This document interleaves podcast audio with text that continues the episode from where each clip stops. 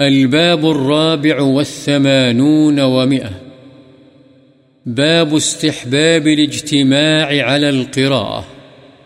قرآن کریم پڑھنے کے لیے جمع ہونے کے استحباب کا بیان۔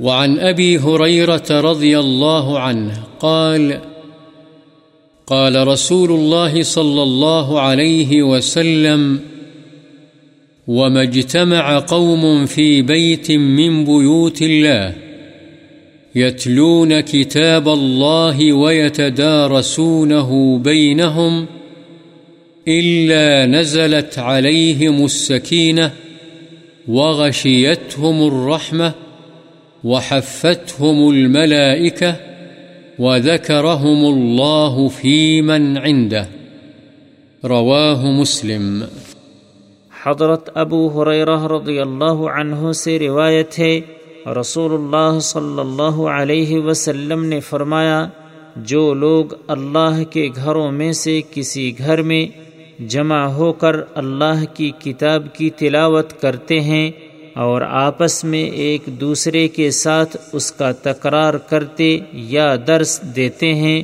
تو ان پر اللہ کی طرف سے سکینت نازل ہوتی ہے۔